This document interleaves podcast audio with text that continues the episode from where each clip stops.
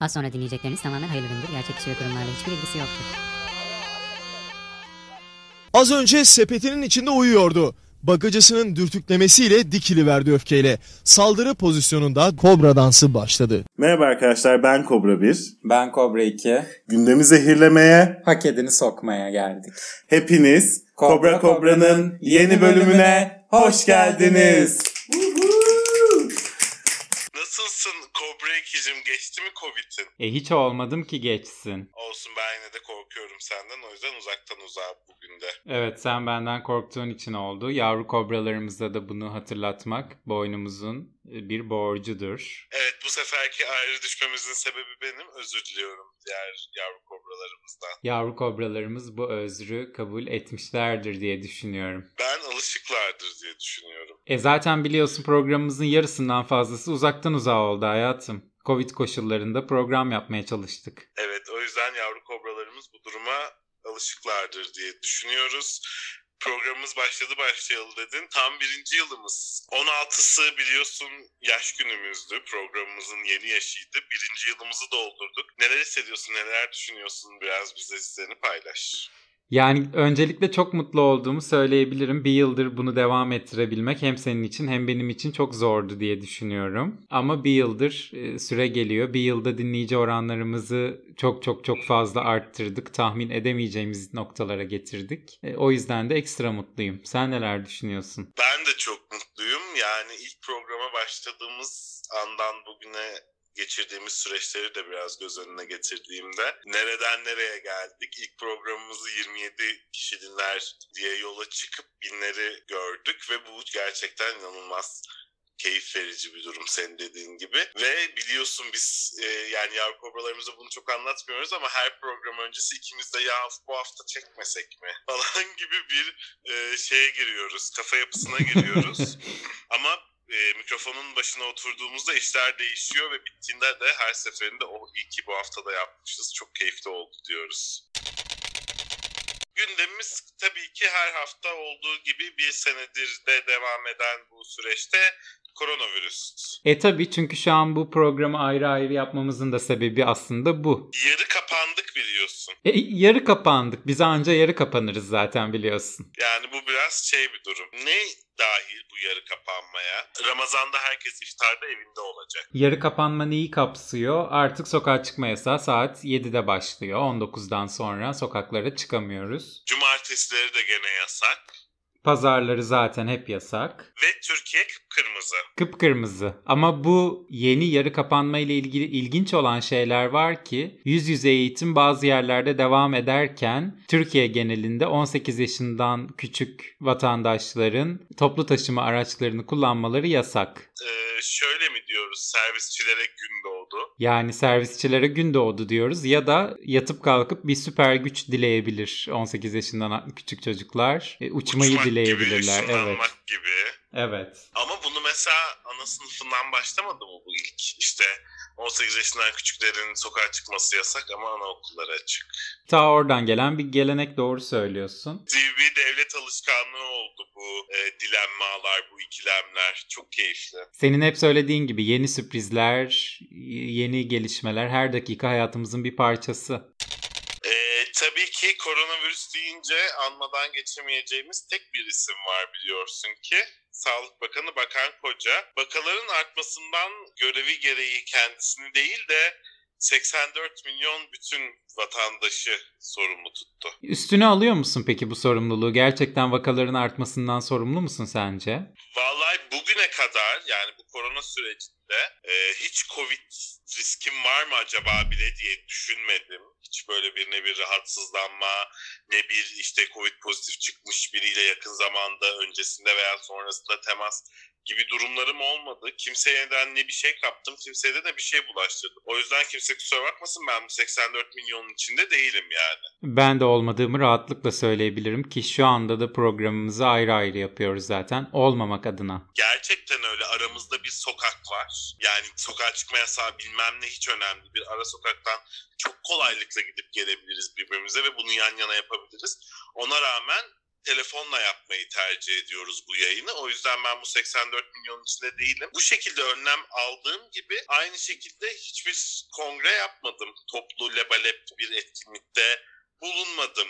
Ya da herhangi bir tanıdığımın, yakınımın dahi olsa cenazeye gidip dip dibe e, saf tutup toprak atmadım gibi anlatabiliyor muyum? O yüzden ben bu 84 milyonun içinde değilim. Kimse kusura bakmasın. Ben dışarıdan bir şey yemeyip içmeyeli de bir sene oluyor. Olmuştur. Gerçekten sen de ben de bu 84 milyonun içinde değiliz. Kimse kusura bakmasın yani.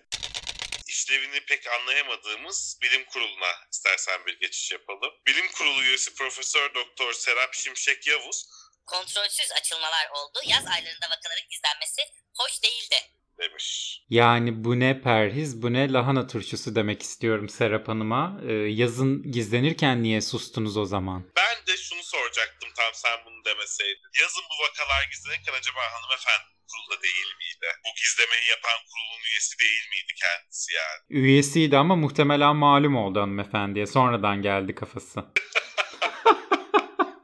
Neyse. Geçtiğimiz bir yıllık süreçte biliyorsun koronavirüsle ilgili o kadar çok bilgi, araştırma ve deney yapıldı ki hanımefendiye bu bilgileri süzüp bu sonuçlara varmak, çıkarımlarda bulunmak zor gelmiş veya daha yavaş işlemiş olabilir hanımefendi. Çünkü gerçekten bir yıldır işte bir hafta kuluçka var, 21 gün kuluçka var. Bir maskeyle bulaşıyor. Hayır maske takmayın. Ee, için hem yapıyor daha çok yaşar. Hayır mutlaka takın falan anlatabiliyor muyum? O kadar çok her gün başka bir korona önleminin işe yaradığına veya öbürkünün hiç yaramadığına, tam tersi daha zararlı olduğuna öğrendiğimiz günlere uyandık ki bir yıldır. Hanımefendinin de vakaların gizlenmesinin e, yanlış bir şey olduğunu yeni fark etmiş olması normal diye düşünüyorum. E, Kesinlikle katılıyorum ve senin söylediğin bu konularda da en az konuşan kişilerin profesör doktorlar olduğunu hatırlatmak istiyorum ben de. Gerçekten işi hiç Evet. bu olmayanlar o kadar çok yorum yaptılar ki bu konularla ilgili. Çok doğru söylüyorsun. Ben en son şeyden sonra bıraktım bunu böyle televizyondan takip etmeyi bu olayları. İlber Ortaylı ve Celal Şengör'ü konuk etmişti Fatih Altaylı ve konuları Covid'di. Yani bir tarih profesörü ve bir jeoloji profesörüyle oturup bir gazeteci biyoloji konuştu yani. E, sen yine seviyeli bir yerde bırakmışsın. Ben Hakan Ural'la birlikte bıraktım hayatım.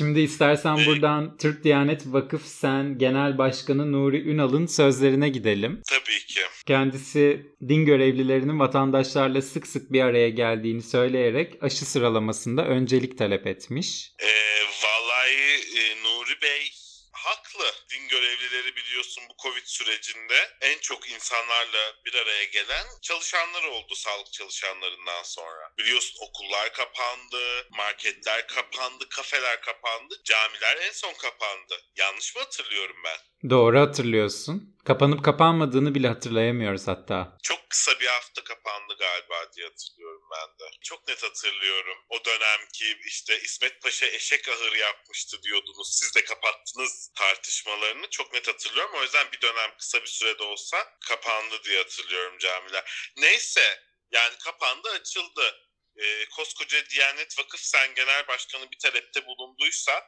tabii ki ne eğitim senin, ne sağlık çalışanları sendikalarının, ne diğer e, işçi sendikalarının taleplerinin hiçbir önemi yok. Tabii ki Diyanet Vakıf Sen Genel Başkanı talebi bunların üstünde, ötesinde ilahi bir taleptir ve yerine getirilmelidir diye düşünüyorum. Sana kesinlikle katılıyorum. E, bu aşıda öncelik tartışmaları da çok e, enteresan bir noktaya gidiyor. Futbolcular da aşıda öncelik istiyor. Oyuncular da aşıda öncelik istiyor. E, haklı olarak öğretmenler de aşıda öncelik istiyor. Biz istemiyoruz. Biz isteyemiyoruz. Biz biliyorsun grip barajını geçememiş insanlar olarak, grip aşısı barajını geçememiş insanlar olarak Covid aşısı bize gelene kadar Covid bitecek muhtemelen. Çok Veya muhtemelen. biz biteceğiz bilmiyorum. İkisinden birisi. Devlet kurumlarımız halkı bilinçlendirmek için yeni yöntemler bulmaya, olaylara daha pozitif yaklaşmaya çalışmaya devam ediyorlar. Bunlardan birisi de Bağcılar Belediyesi oldu. Covid-19'da mücadele kapsamında belediye çalışanlarına koronavirüs kostümü giydirip gül dağıttırmışlar. Aslında bunu vatandaşlarımız kendi çabalarıyla yapıyorlardı biliyorsun. Geçtiğimiz sene Nisan ayında Bursa'da? Koli. Covid kostümlü şakacı adam vardı tane. koli giyen bir vatandaşımız vardı üstüne. e yani Bağcılar Belediyesi'nin önlemleri umarım ki işe yarar. Ee, Ee, bu arada kostümler daha realistik olmuş Bağcılar Belediyesi'nin kostümleri. evet ben çok beğendim kostümleri. Ee, Instagram hesabımızdan oylamaya da sunacağız hafta içinde.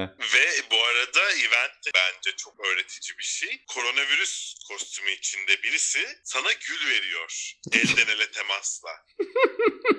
yani koronavirüsler nasıl yayılır, nasıl çoğalır, neler yapmalıyız, dan da ziyade neler yapmamalıyızı çok net gösteren ve yaşatan bir uygulama olmuş. Bu yüzden de Bağcılar Belediyesi'ni tebrik etmekte fayda var diye düşünüyorum. İyi, O zaman Bağcılar Belediyesi'ne tebrikler diyelim. yavru kobralarımızın haftalardır özlediği, haftalardır ne yerli ne de yersiz çıkışlarıyla adından söz ettirmeyen, gündemimizde yer alma onurunu uzun bir süredir e, sahip olamayan kurumumuza. Bu kadar övgülerle girdiğime göre kimden bahsediyorum? Tabii ki Tabii Rütük'ten. ki muhalif biçme makinemiz Rütük'ten. Muhalif biçme makinamız aynı zamanda e, HDP'nin taleplerini gerekli görmediğiyle gündemimize gelmişti haftalar öncesinden. O günden bu yana Ondan özletti. önce her hafta mutlaka bir e, dediğim gibi yerli veya yersiz açıklamalarıyla gündemimizde bir şekilde yer alıyordu ama geçtiğimiz haftalarda gerçekten en son bu e, HDP'nin dikkate alma, almama mevzusundan beridir haftalardır yok yani Rütük gündemimizde. Kesinlikle. E, Rütük Başkanı Ebu Bekir Şahin Sabah gazetesine bir röportaj vermiş. E, oldukça da ilginç bir röportaj bence bu. Yani Rütük ve Sabah'ın buluşması gerçekten sonuçlara gebe olacağı çok e, bariz belli bir buluşma olmuş zaten en başında. Ne demiş? E, Rütük dışında Halk Bankası Yönetim Kurulu üyeliğinden de maaş aldığını, bunu da yasal ve etik bulduğunu belirtmiş beyefendi. Hangi vasıfla Halk Bankası'nın yönetim kurulunda olduğunu ve hangi vasıfla bu maaşı aldığını da keşke söyleseymiş ki biz de etik ve haklı bulabilseydik. Şimdi ben beyefendinin cümlesinin son kelimesine kadarına katılıyorum. Dediği gibi Halk Bankası Yönetim Kurulu üyeliğinden maaş alıyor olabilir. Bu da yasal olabilir. Ama etikliğini çok net su götürür diye düşünüyorum. Çok net su götürür hem de. 6 maaş alanı da gördük, 10 maaş alanı da gördük. Geçtiğimiz haftalarda e, sadece bunlar vardı aslında. Yani bal tuttum parmağımı da mı yalamayayım demiş beyefendi. Yani böyle bir mükafat verilmiş bana kullanmayayım mı bu şansımı demiş.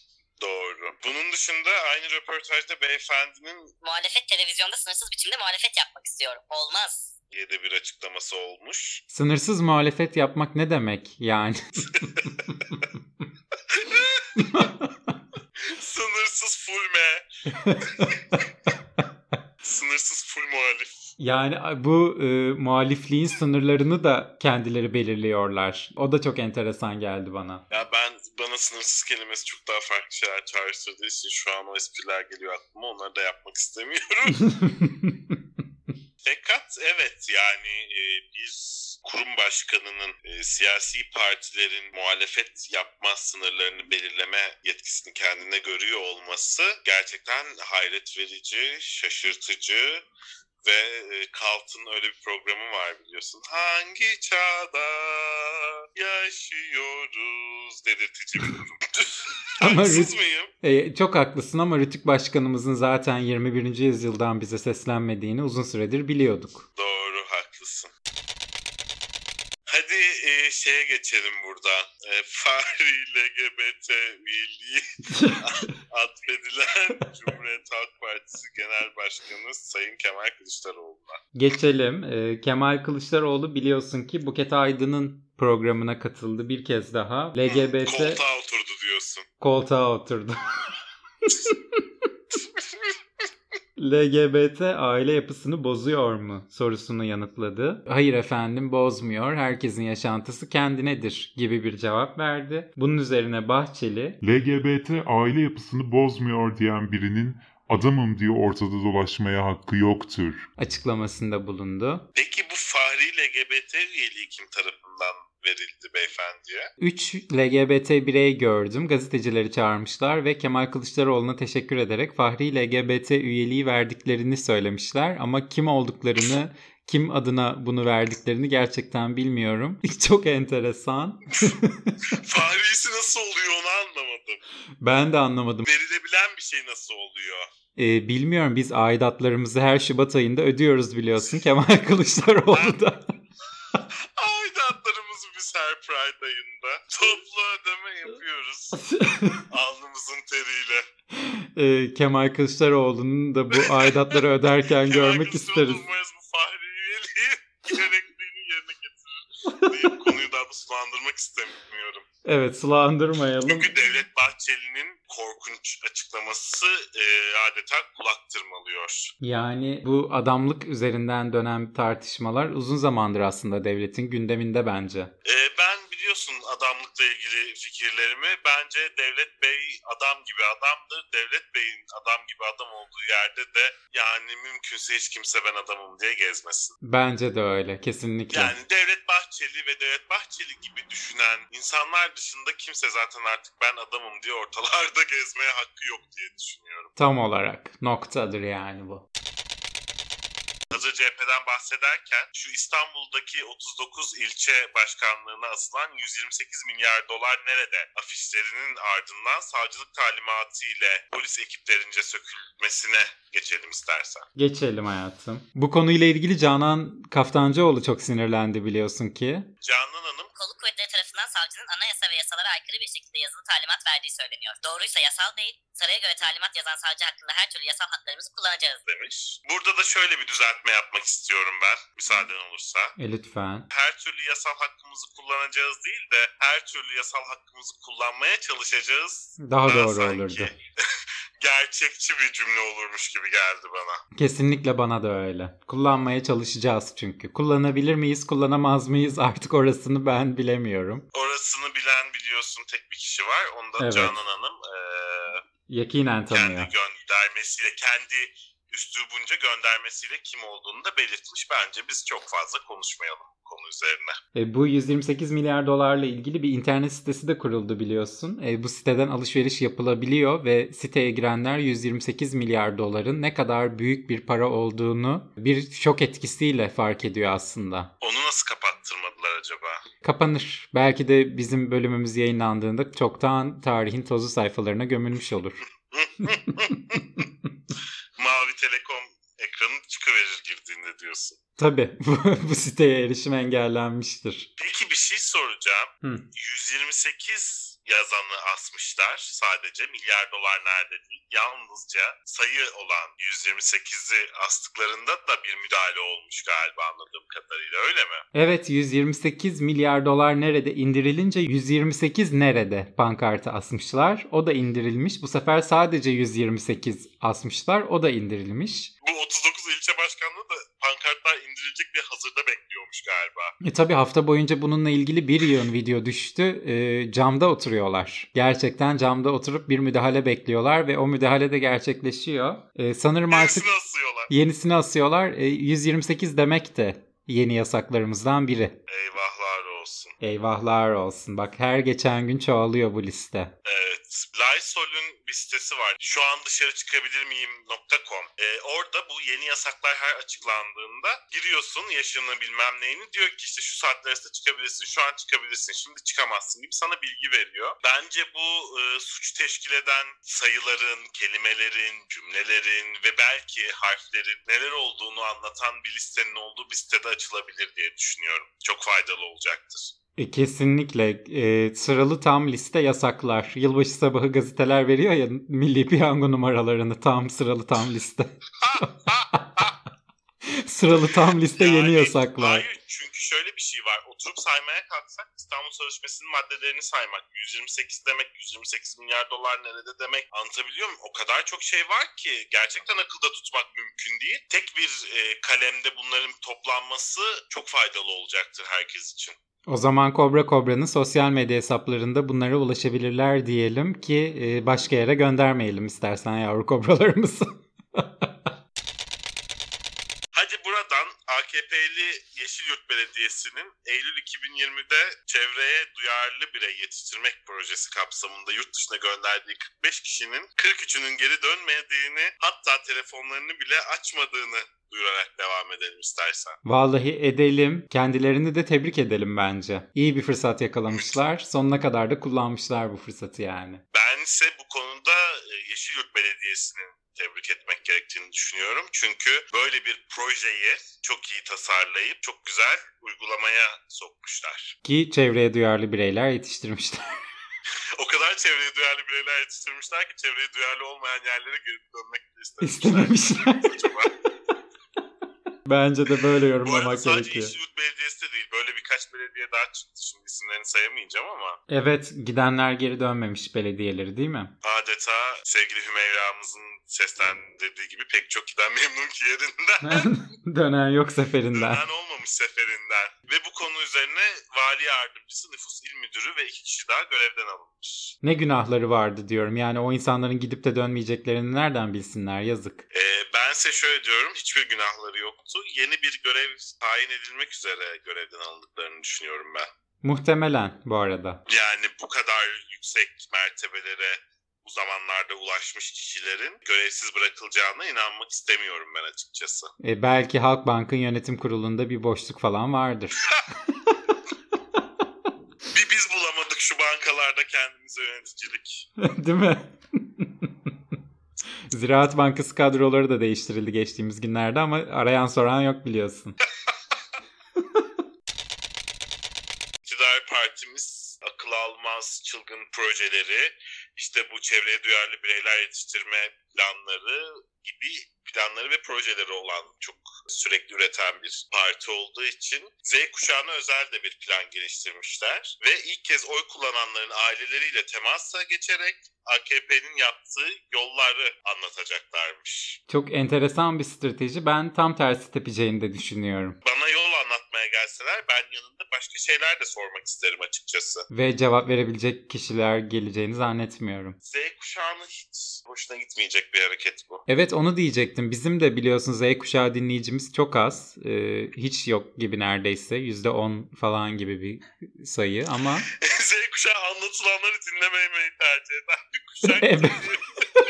buradan o çıkarımı yapabiliriz diyecektim tam. o yüzden boşuna bir şey anlatmasınlar Z kuşağına.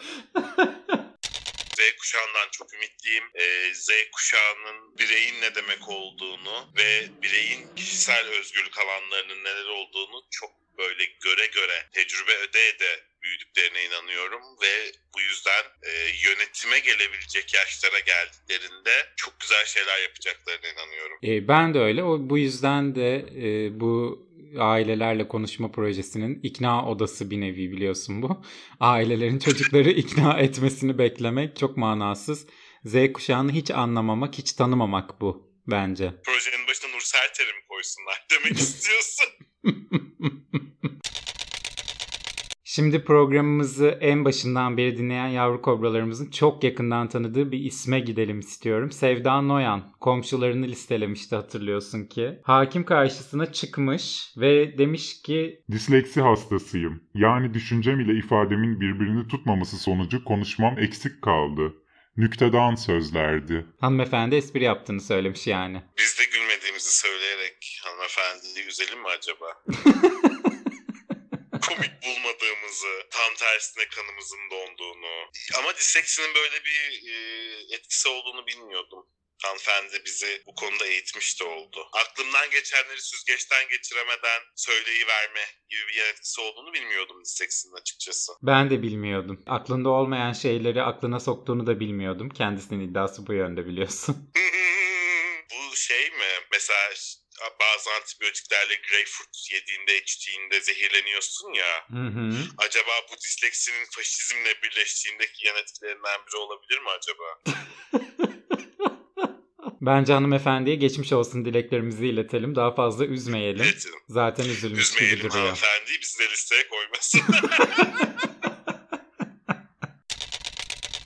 Kamuda ilk kez çalışanlar için güvenlik soruşturması ve arşiv araştırması getiren 18 maddelik yeni bir yasa resmi gazetede yayınlanarak yürürlüğe girdi biliyorsun. Bu muhalefet oylarıyla reddedilen güvenlik soruşturması yasası biliyorsun ki Ee, ama işte tek bir imzaya baktı ve resmi gazetede yürürlüğe girdi. Bu yasanın içeriğinde tabii ki e, akrabalarımızın işlediği suçlar veya işlemiş olma ihtimali olan hakkında soruşturma açılan suçlar da dahil olmak üzere yeni de pek çok suç tanımlarıyla liste uzatılıp çevre genişletilmişti. Bu durumun hukuka hukuk mantalitesine, hukuk işleyişine ne kadar uyduğunu zaten geçtiğimiz haftalarda uzun uzun konuşmuştuk diye düşünüyorum. E tabi insan haklarına ve demokrasiye aykırı olduğunu da konuşmuştuk. E, kişisel verilerin korunma kanununun hiçbir şekilde uygulanmadığını, tamamen dışarıda bırakıldığını da söylemiştik. E, hayırlı uğurlu olsun diyelim, ne diyelim. Güle güle kullanacağımız devletimize, milletimize, yerli, milli, iri ve diri Türkiye'mize hayırlı uğurlu olsun. Dileklerimizi sunalım yeni yasamızın. Çok vahim ama. Çok çok vahim yani. Bir atasözümüz vardı. Her koyun kendi bacağından asılır. Hani ne oldu ona? Ona bakarsan ona gelene kadar yani suçun ve cezanın şahsiliği Tabii. ilkesi denen bir ilke vardır. da geçerli ve bu bizim anayasamızda, ceza kanunumuzda her yerde sürekli vurgu yapılan, anlatılan ve atıfta bulunan bir ilkedir. Bunun çok dışına çıkılmış olması bu kadar tüyler ürpertici bir durum tabii ki dediğin gibi. Kesinlikle. Buradan Yeni Şafak yazarı İbrahim Karagüç'ün Batı düzeni çöktü. Yaşam tarzlarının büyüsü kalmadı. açıklamasına gidelim istersen. Yani Ee, Batı düzeni çöktü. Artık herkes Türkiye'ye özleniyor çünkü biliyorsun. Evet evet. Bütün ülke Amerika bile Türkiye olmak için elinden geleni yaptı biliyorsun Trump döneminde. O yüzden haklı doğru söylüyor. Bence artık Türkiye'nin yönetim ve yaşam biçimi e, dünyadaki en büyülü yönetim ve yaşam biçimlerinden birisi diye düşünüyorum ben de. Yani Batı dünya düzeninin esamesi bile okunmuyor o yüzden ülkemizde. Evet. Yani e, batıda başlayan, orada filizlenip gelişen, sonra dünyaya yayılan e, hümanizm gibi, e, insan hakları gibi, ifade özgürlüğü gibi, kişisel verilerin korunması gibi, fikri sinayi mülkiyet hakları gibi hakların e, hiçbirisinin büyüsü kalmadı artık dediğin gibi. Büyülü olan şey e, her sabah yeni bir sürpriz. Kesinlikle. O zaman şimdi Cumhurbaşkanlığı köşesine gidelim mi?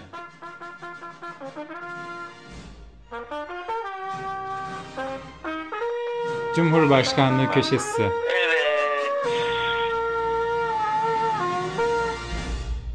Bu hafta Cumhurbaşkanımızın söylediğimi yapın, yaptığımı yapmayın dediği bir haftaydı bence.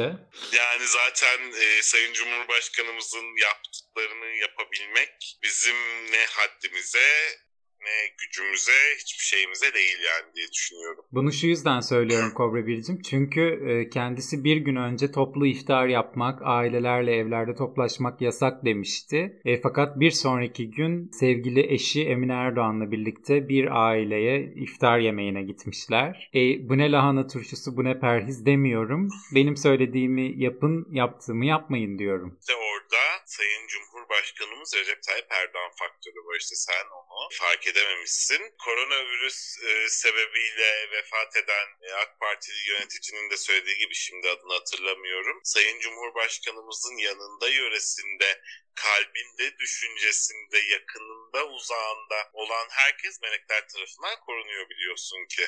O faktörü unuttuğun için sana bu e, Garip geldi. korona zamanı yapılmaması gereken bir şeymiş gibi geliyor ama biz sıradan insanlar, e, biz Sayın Cumhurbaşkanımızın tebaası olan bireyler bir araya geldiğimizde melekler tarafından korunmadığımız için birbirimize koronavirüs bulaştırabiliriz. Ama Sayın Cumhurbaşkanımızın olduğu yerde böyle bir şey asla mevzu bahis bile olamaz. Kesinlikle doğru söylüyorsun. Ben de buradan yavru kobralarımıza bir çağrı yapmak istiyorum. Biz de fakir aile iftarına gidelim. Biz de masası olan evlerde yerlere oturup yemekler yiyelim istiyorum. Ee, bizi evinde ağırlamak isteyen yavru kobralarımız varsa, e, bize bir yer sofrası kuracak olanlar varsa lütfen bize mesaj atsınlar. Biz de gidip ziyaret edelim istiyorum. Eğer yer sofraları yoksa kendi sinimizi alır geliriz de diyebilirim. Tabii eğer yer sofrası yoksa hiç davet etmesinler de diyebiliriz. Yer sofrası şart çünkü. Ee, kesinlikle şart. Ama bak e, Sayın Cumhurbaşkanımız ne kadar ince düşünceli, ne kadar e, halkını düşünen bir cumhurbaşkanı ki depolarda bekleyen patates ve soğanları devlet tarafından satın aldırıp ihtiyaç sahiplerine hibe olarak dağıtmayı kararlaştırmış ve Ramazan öncesi garip kuraba, fakir fukaraya bunları dağıtacaklarını duyurmuş. Ve bu hikayede kamyonların yola çıkma anından ihtiyaç sahiplerine verilme anlarına kadar da bütün görüntülerini paylaşmışlar. Ee, açıkçası ben utandım ya bu görüntülerden. Yani soğan verirken bir insanın fotoğrafını çekmek, patates kucağında torbasıyla birini fotoğraflayıp yayınlamak. Ee, bana Murat Övüç'ün yaptığından çok da bir farkı yokmuş gibi geldi açıkçası. Bu 10 kamyon patatesten ikisinin kaybolması daha da utanç verici değil mi? Arkadaşlar göz arasında iki kamyon patates de Kaybolmuş. Herhalde yol üzerindeki fakir fukara, garip kuraba ya dağıtıldı.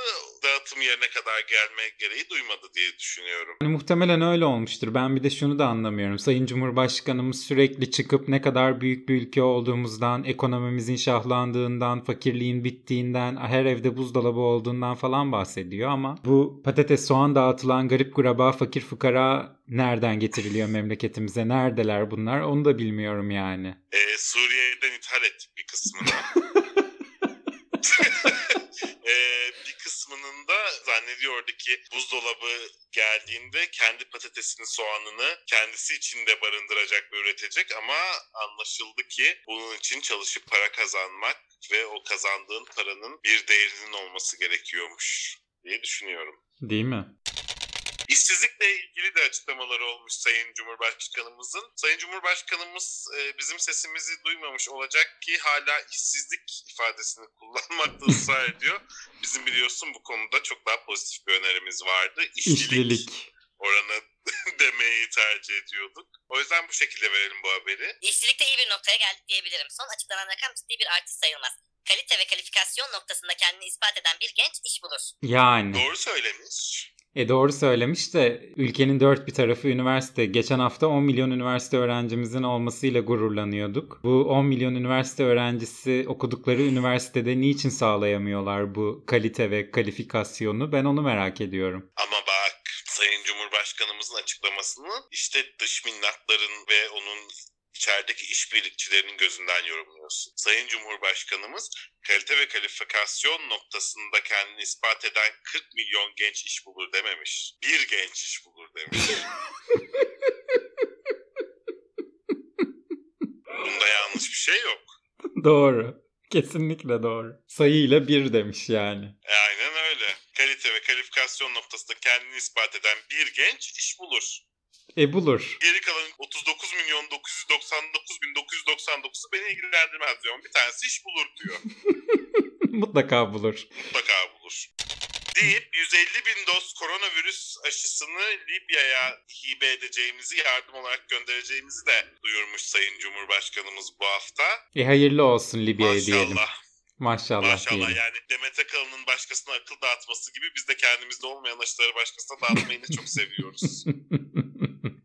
yani önce bir biz vurulsaydık kalanları gönderseydik falan diye düşündüm ama olsun yardımlaşmak güzeldir. Onlar da muhtemelen böyle düşünmüştür ama biz vurulduktan sonra kalmayacağı ve dahi yetmeyeceği için demişlerdir ki herhalde hadi 150 bin tane bari Libya'ya gönderelim. E çünkü gösterişten tasarruf olmaz biliyorsun. Sen bunu hep gösteriş diyorsun. Ee, söylenen söz itibar, uygulanan uygulama gösteriş olduğu için sende böyle bir algı oluşmuş olabilir ama lütfen itibar demeye özen gösterelim. Çünkü itibardan tasarruf olmaz, gösterişten değil. E, Cumhurbaşkanımızın bu hafta beni üzen bir açıklaması oldu açıkçası. Üzüldüm. Kendisi demiş ki Bakın bu arada Uğur Şahin ve Özlem Türeci hocalarımızın COVID-19 aşısını geliştirmede yakaladıkları başarı, kendilerine destek olunması ve fırsat verilmesi halinde insanımızın neler yapabileceğini açıkça göstermiştir. İşte bu e, imkanların ve fırsatların Almanya'da ancak tanınabiliyor olduğunu da çok net gözler önünde görebiliyoruz diye düşünüyorum. peki işte bu fırsatlara ve bu desteklere niye burada sahip olamadıkları ile ilgili bir açıklama yapmamış kendisi. E, enteresan. Ee, İsmet İnönü yüzündendir. Başka bir sebebi olmaz yoktur diye düşünüyorum. Yani bak ben bile biliyorum cevabını İsmet İnönü yüzünden.